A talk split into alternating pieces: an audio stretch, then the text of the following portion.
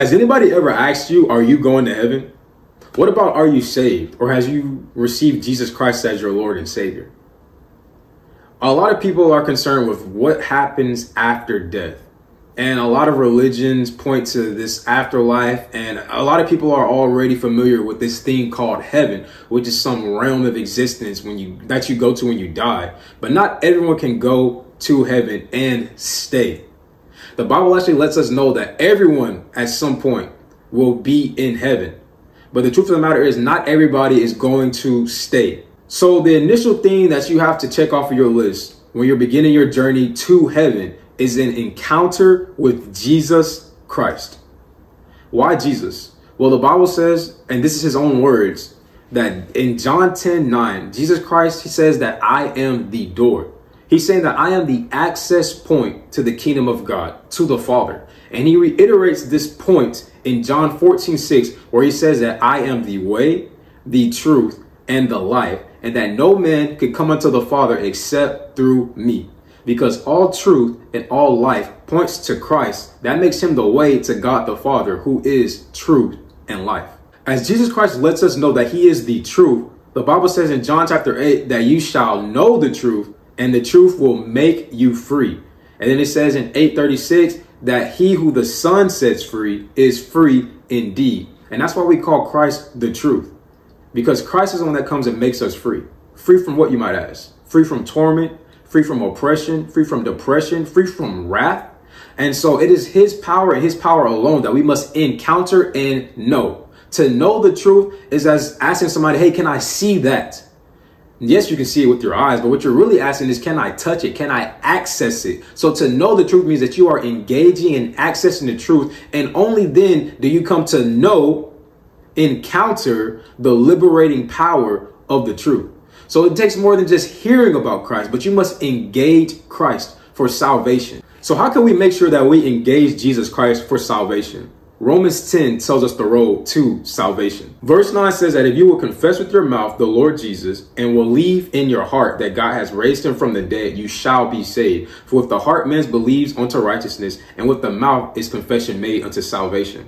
And if we jump down to verse 13, it lets us know that for whosoever shall call upon the name of the Lord shall be saved. There is no difference between Jew, Gentile, no ethnicity, no no gender, none of those things. It says if you were to call on the name of Jesus Christ, if you were to confess him as your Lord and Savior, if you were to believe in your heart that God raised him from the dead, that he even died for you, as it says in John 3:16, that for God so loved the world that he gave his only begotten son so that whosoever shall believe on him shall not perish, but have everlasting life.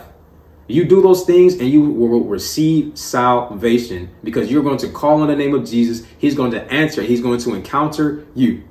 And so we want encounters with Christ. And encounter with Christ is what caused Paul or Saul at the time to change from his wickedness and stop persecuting the church. And now we still talk about him and what he has done to advance the kingdom of God to this day. An encounter with Christ is what happened in Acts chapter 10 with Cornelius as Peter went and he preached unto those Gentiles and the Holy Spirit moved on them. The Spirit of truth came and encountered them and sealed them unto salvation as they believed on Jesus Christ through the words that Peter spoke to them. So as somebody speaks the words of Christ unto you, as they speak the words of faith, as they speak the words of salvation, your job is to believe in your heart the truth about Christ, and then you make a confession with your mouth that He is your Lord, that He's going to be authority over you, you also have to believe that He died for you. So, why do we choose Jesus? Because Jesus is the only person that was perfect, completely, entirely. That's what makes it so significant that he was born of a virgin. When Adam sinned in the beginning, what happened is he passed down the nature of sin to all of mankind. The Bible says that as sin reigned in our mortal bodies through one man, how much more should righteousness reign through one man? That man being Jesus Christ. Science tells us that we get our blood from our fathers. And so that's what makes it even more significant that Jesus was not born of a natural father, but he was conceived by the Holy Spirit, placing the seed inside of Mary, the virgin. Listen to what it says in Matthew chapter 1, verse 21.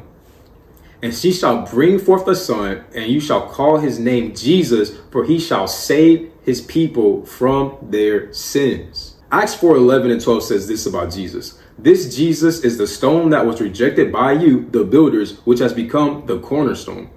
And there is salvation in no one else, for there is no other name under heaven given among men by which we must be saved. And Paul lets us know in Philippians chapter 2 that we are to have the same mind as Jesus Christ in ourselves, who, though he was in the form of God, did not count equality with God a thing to be grasped but emptied himself by taking the form of a servant, being born in the likeness of men, and being found in human form, he humbled himself by becoming obedient to the point of death, even death on a cross.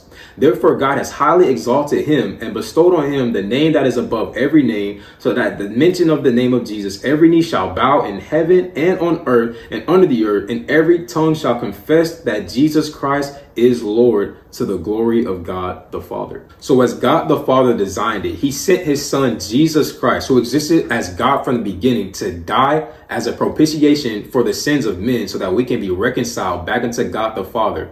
And so, as all of us are going to be judged for our works, as we're going to be judged for the things that we even said, as we're going to be judged for the lives that we lived here on earth, whether we serve the Lord or not, we're all going to go to heaven and stand before a righteous God and receive eternal damnation or eternal life. But why would you go to hell when Jesus Christ came from heaven and died for you to go to heaven with him? Now, if you don't want to get kicked out of heaven and spend eternity burning and in torment in hell, I want you to say this prayer after me. Dear Heavenly Father, I believe in my heart that Jesus Christ is Lord. And I confess with my mouth that you raised him from the dead because he died for me. I believe in my heart unto righteousness. I confess that I am a sinner, that I have sinned against you, that I have fallen short of your glory. But I receive your son as my substitute sacrifice to cover all of my sin, to renew me from my old man, so that I can become the new creation in Christ and live justly and pleasing in your eyes as your child. As I believe on your son Jesus, I receive the power to become your son, to inherit your kingdom, and live empowered to be holy and righteous in this life, so that I can then meet you in heaven and stay a part of your kingdom. In Jesus' mighty name, amen. And now that you said that prayer, you can be confident that not only are you going to heaven, but you're going to stay in heaven when God calls you home. God has heard your prayer. Now I ask that God will bless you and keep you. In Jesus' name, amen.